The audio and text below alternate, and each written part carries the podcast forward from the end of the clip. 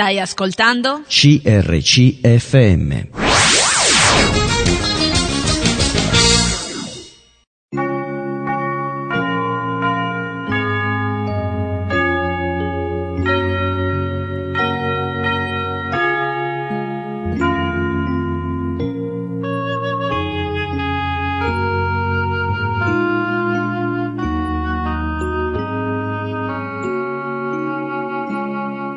In ogni città, alla domenica, gruppi di credenti si riuniscono per lodare il Signore, condividere le proprie esperienze e ascoltare la sua parola, con espressioni diverse da luogo a luogo. Ogni domenica, alle ore 10, trasmettiamo uno di questi incontri e presentiamo la realtà evangelica che li dà vita.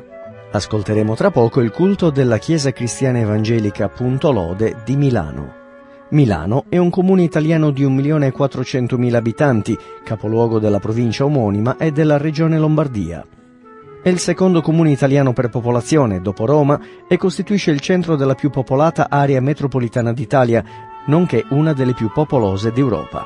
Fondata dagli Insubri all'inizio del VI secolo a.C., fu conquistata dai Romani nel 222 a.C. e fu chiamata Mediolanum accrebbe progressivamente la sua importanza fino a divenire una delle sedi imperiali dell'impero romano d'Occidente. Durante la sua storia assume svariati ruoli, tra i quali capitale, nonché principale centro politico e culturale del Ducato di Milano durante il Rinascimento e capitale del Regno d'Italia durante il periodo napoleonico. In ambito culturale, Milano è dal XIX secolo il massimo centro italiano nell'editoria, sia libraria sia legata all'informazione, ed è ai vertici del circuito musicale mondiale grazie alla Scala e alla sua lunga tradizione operistica. Divenne capitale economica italiana durante la rivoluzione industriale che coinvolse l'Europa nella seconda metà del XIX secolo, costituendo con Torino e Genova il triangolo industriale, da questo periodo in poi, e soprattutto dal dopoguerra, subì un forte processo di urbanizzazione legato all'espansione industriale che coinvolse anche le città limitrofe e fu meta principale durante il periodo dell'emigrazione interna. Nell'ultimo secolo ha stabilizzato il proprio ruolo economico e produttivo, divenendo il maggior mercato finanziario italiano ed è una delle capitali mondiali della moda e del design industriale. Alle porte di Milano, a Roo, ha sede la Fiera di Milano, il maggiore polo fieristico d'Europa. Ascolteremo ora il culto della Chiesa Cristiana Evangelica Lode di Milano. Predica Bruno Buscaglione. Buon ascolto. Preghiamo. Signore, ti lodiamo e ti ringraziamo per questa domenica in cui come tuo popolo siamo qui riuniti per innalzare il tuo nome, per innalzare e anche per ricordarci in particolare questa mattina di quello che tu hai fatto per noi. Grazie per la tua presenza qui in mezzo a noi, grazie per il privilegio che abbiamo di portare la lode a te, al tuo nome, Signore, con i canti, con le preghiere. E ti ringraziamo anche per la tua parola, che questa mattina sicuramente, come ogni volta che, che la leggiamo, toccherà ognuno di noi per essere trasformati all'immagine di Cristo. Chiediamo la tua guida, Signore, che possiamo essere gioiosi veramente in questo, perché tu sei degno di essere innalzato ed adorato. E ti chiediamo questo nel nome di Gesù. Amen. Alziamoci in piedi.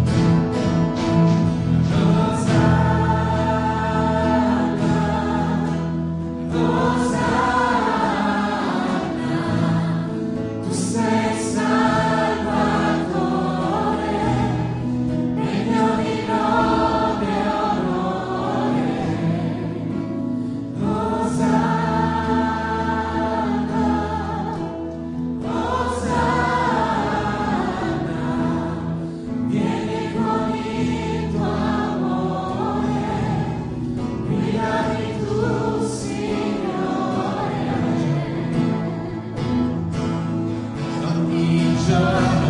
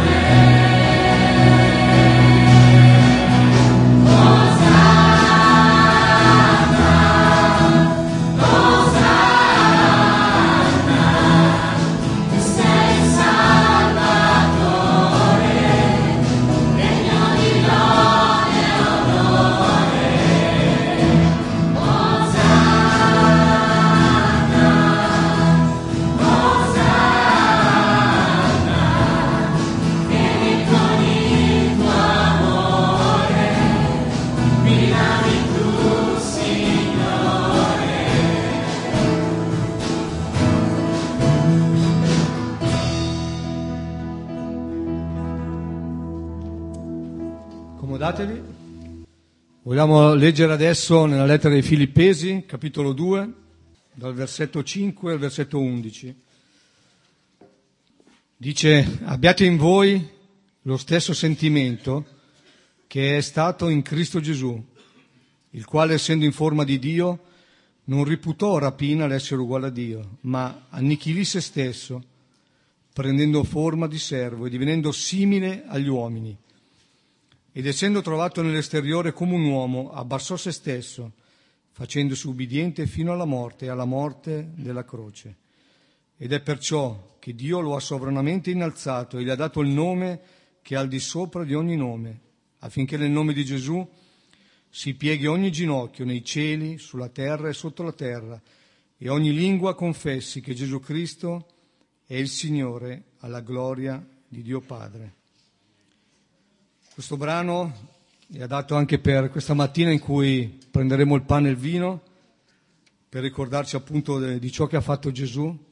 Questo brano ci spiega la deità di Cristo sicuramente e il fatto che Lui ha lasciato la sua gloria, la sua deità per diventare simile a noi, prendendo un corpo umano. Lui il creatore si è fatto creatura in questa terra e non solo, dice che come, come uomo ha rinunciato, diciamo, alla sua deità in, in alcuni aspetti, nel senso è stato ubbidiente fino alla fine al Padre, si è umiliato anche quando veniva eh, deriso o preso in giro o altre cose.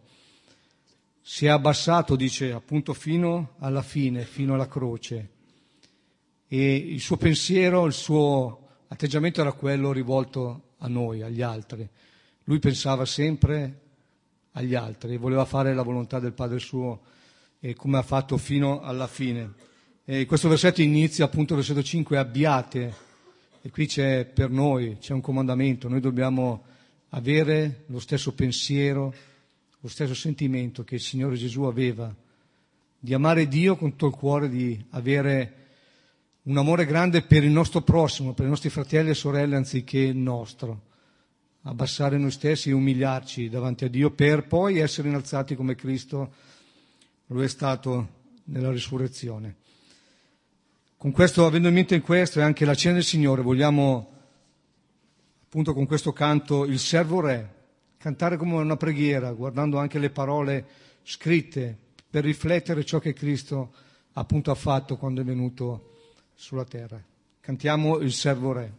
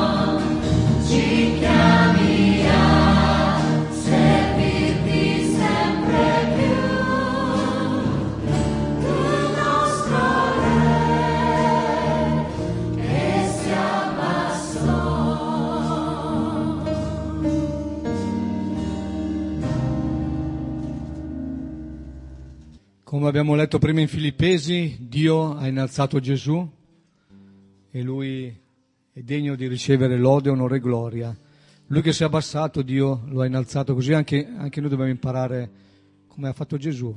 Più ci abbassiamo, più ci umiliamo, più serviamo e il Signore ci innalzerà.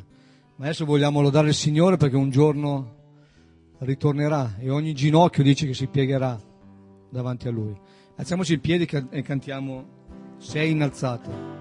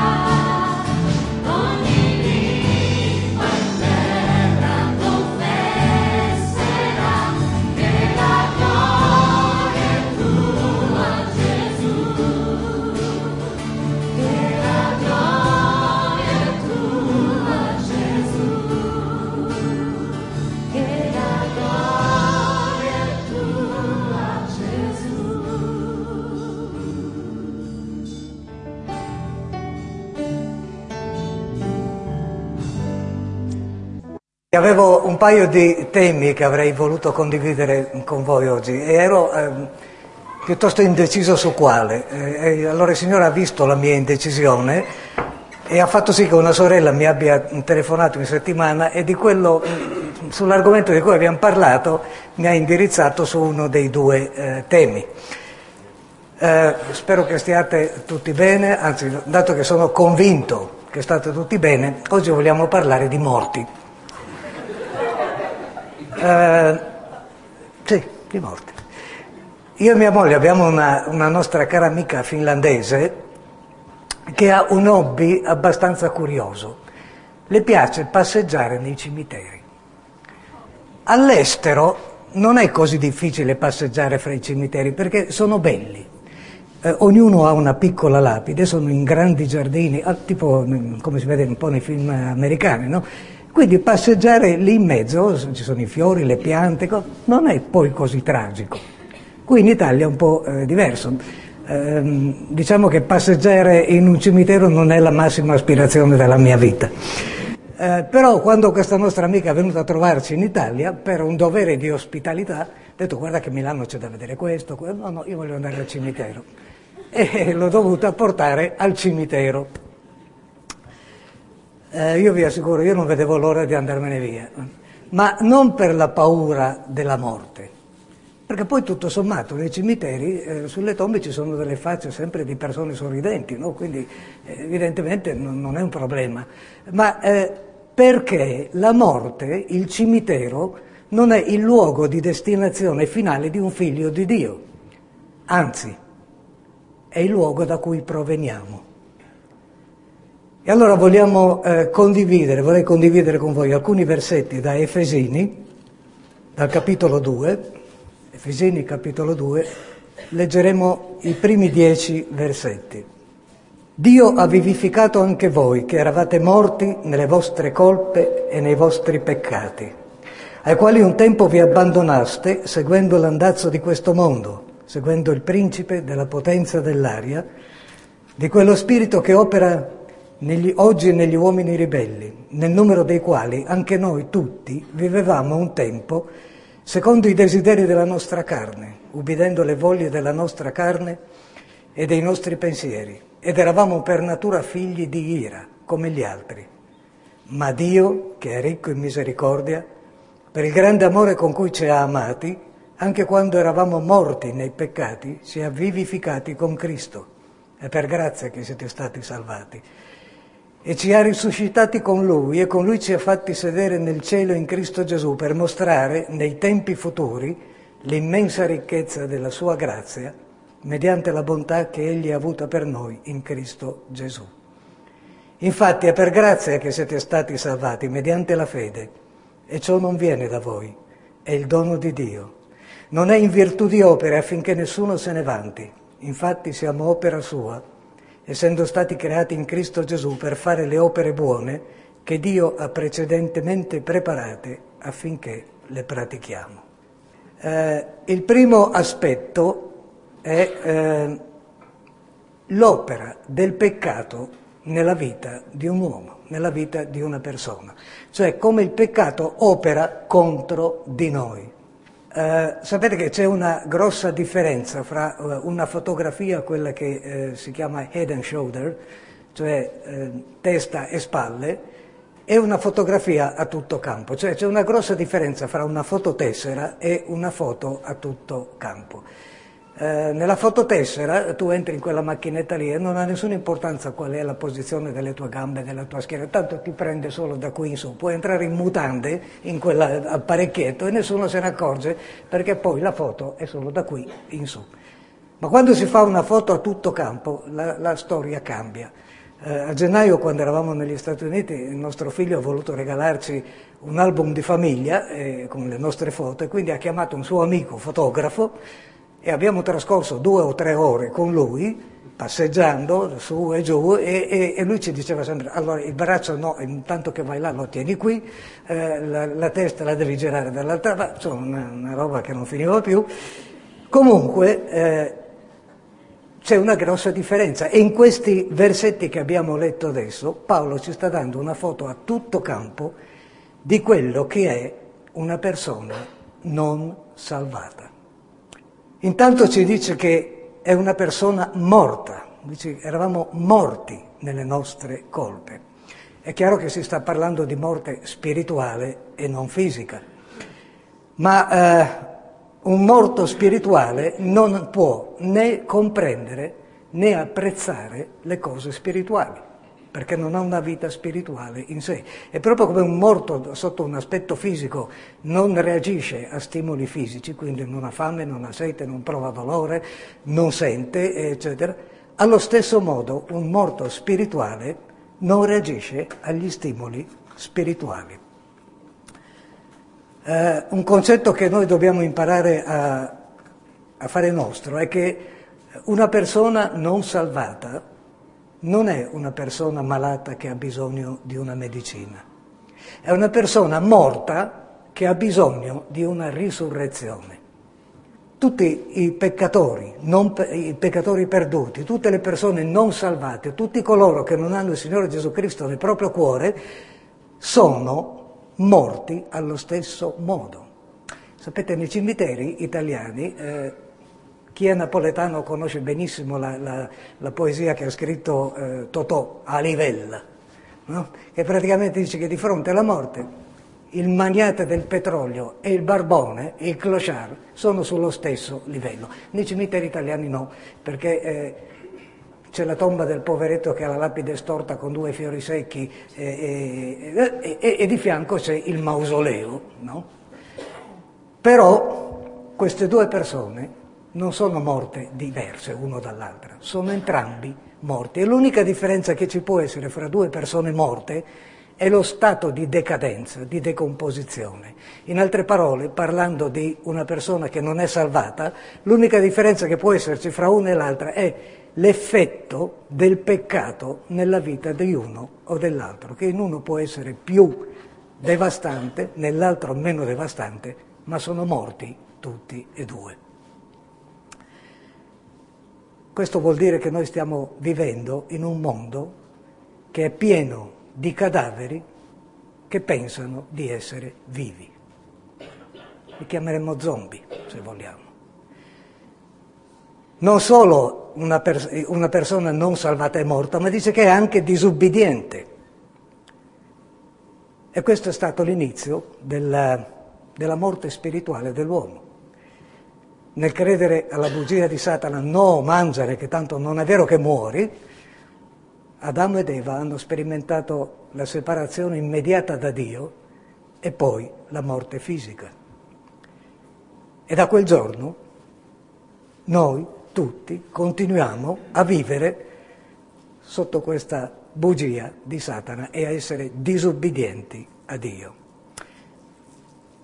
La nostra vita è una lotta contro tre forze che eh, tendono a farci disubbidire a Dio. E queste tre forze sono il mondo, il diavolo e la carne. Il mondo è la società in cui viviamo che tende ogni, con ogni mezzo che ha a disposizione di far sì che noi ci eh, confacciamo alle, al loro diktat, alle loro eh, al loro modo di pensare e di vivere. E non c'è bisogno che vi, par- che vi dica che, che entri più nel dettaglio perché sappiamo benissimo tutti cosa sta succedendo in questi ultimi anni. Il secondo è il diavolo, il diavolo che è, pec- che è bugiardo fin dall'inizio. Non, non preoccuparti, non muori, fai come ti dico io. E il terzo è la carne. La carne sappiamo benissimo che eh, è la nostra vecchia natura decaduta che ha questa tendenza e desiderio di seguire la menzogna e di essere ubbidiente. Noi ci comportiamo, un peccatore non salvato si comporta come un peccatore, non perché compie delle cose che sono peccati, ma perché è la sua natura. Vi siete mai chiesti perché un, un cane abbaia? Perché è la sua natura. E se noi riuscissimo a fare un trapianto di natura di un gatto in un cane, quel cane comincerebbe a miagolare perché ha ricevuto una natura diversa. E allora ci dobbiamo forse meravigliare se eh, una persona non salvata è disobbediente a Dio? Assolutamente no. È controllata questa persona dai nemici di Dio. E non, la cosa peggiore è che non può fare nulla per cambiare la propria natura. Non solo, ma oltre che essere disubbidiente dice che è anche depravato, lo vediamo. seguivamo il principe della potenza dell'aria, eh, vivevamo un tempo secondo i desideri della nostra carne, obbedendo alle voglie della carne e dei nostri pensieri. Depravati, un, eh, un peccatore perduto che non ha il Signore Gesù Cristo nel proprio cuore, eh, vive per compiacere i desideri della propria vecchia natura. E mm, quando parliamo di una persona depravata non stiamo dicendo che è una persona che fa soltanto cose malvagie oppure che non è in grado di fare qualcosa di buono. Ci sono persone nel mondo che non sono salvate e che fanno qualcosa di buono. Ma quello che sta dicendo la parola di Dio è che queste persone non possono fare assolutamente nulla per rendersi graditi agli occhi di Dio e per incontrare e per mm, andare incontro stand, allo standard di santità di Dio. Ed è, una persona non salvata è figlio di ira, figli della disobbedienza. Questo vuol dire che la condanna su queste persone c'è già stata e verrà soltanto eseguita da Dio nel giorno del giudizio.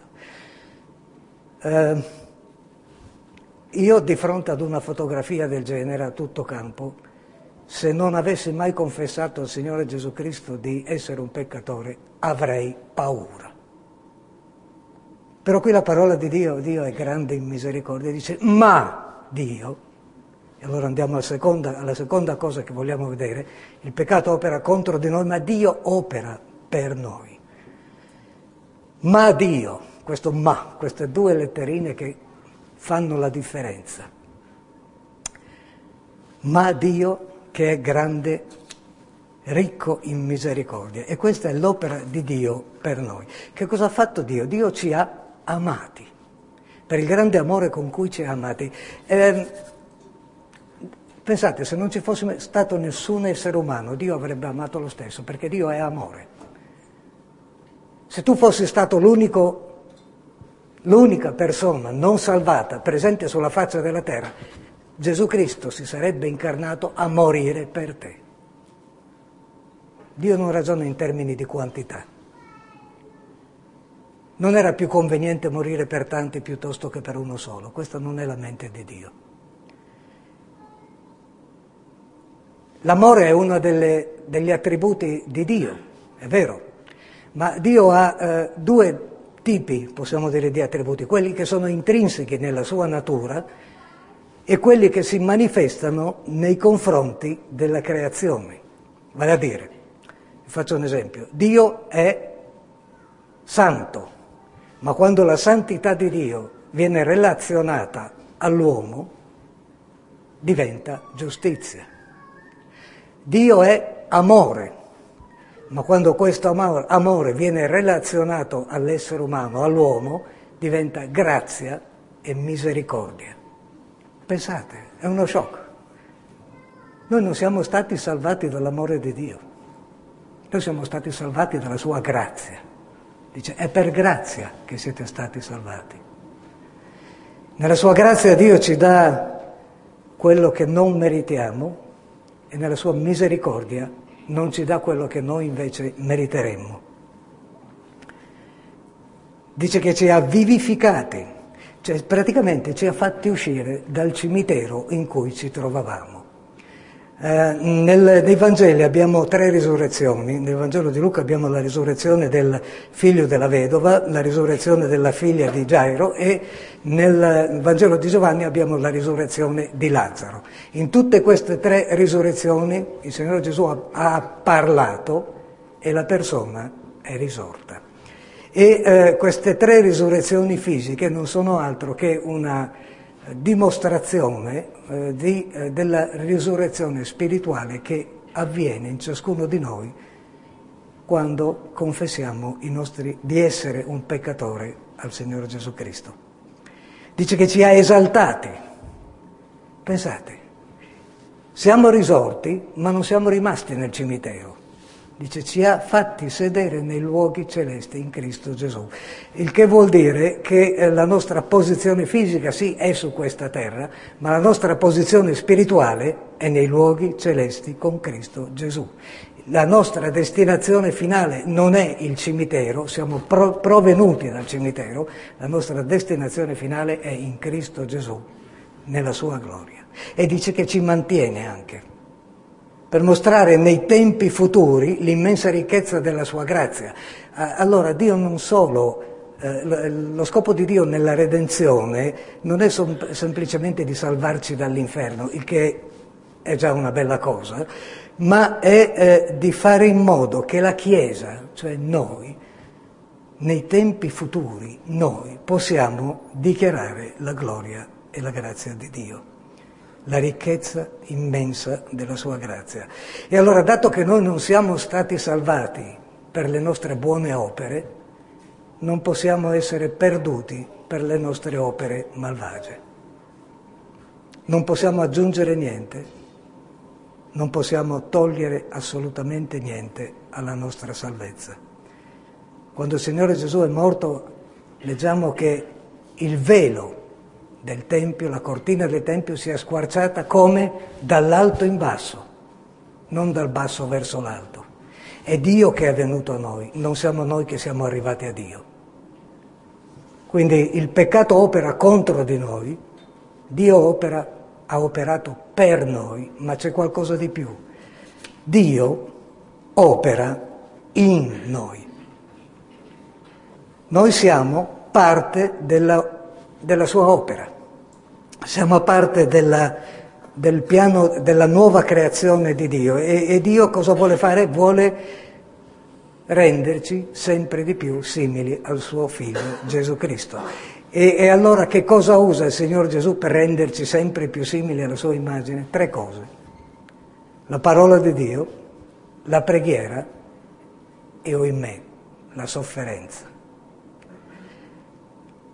Quando noi leggiamo, e spero che lo facciamo, la parola di Dio, la parola di Dio eh, ci dà cibo, ci nutre. Quando noi preghiamo, lo Spirito di Dio rilascia potenza nella nostra vita e quando noi soffriamo, Dio, lo Spirito Santo, ci insegna. E allora con la sofferenza noi torniamo alla lettura della parola di Dio e alla preghiera ed è un cerchio che non si chiude mai un ciclo continuo. E la, la stessa, lo stesso potere della risurrezione che eh, ha salvato ciascuno di noi e che ci ha tolti dal nostro cimitero del peccato, ci aiuta ogni giorno a vivere e a glorificare il Signore Gesù Cristo.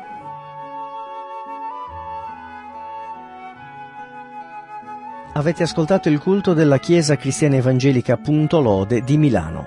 La chiesa è sita in via Bacchiglione al numero 26 e si riunisce la domenica alle ore 10.30 per il culto e il venerdì alle ore 20 per lo studio biblico. La chiesa si riunisce anche a San Donato Milanese in via Montenero numero 1A la domenica alle ore 18 per il culto e il giovedì alle ore 20 per lo studio biblico. Per informazioni potete telefonare al 349 71 43 737. Ripeto 349 71 43 737.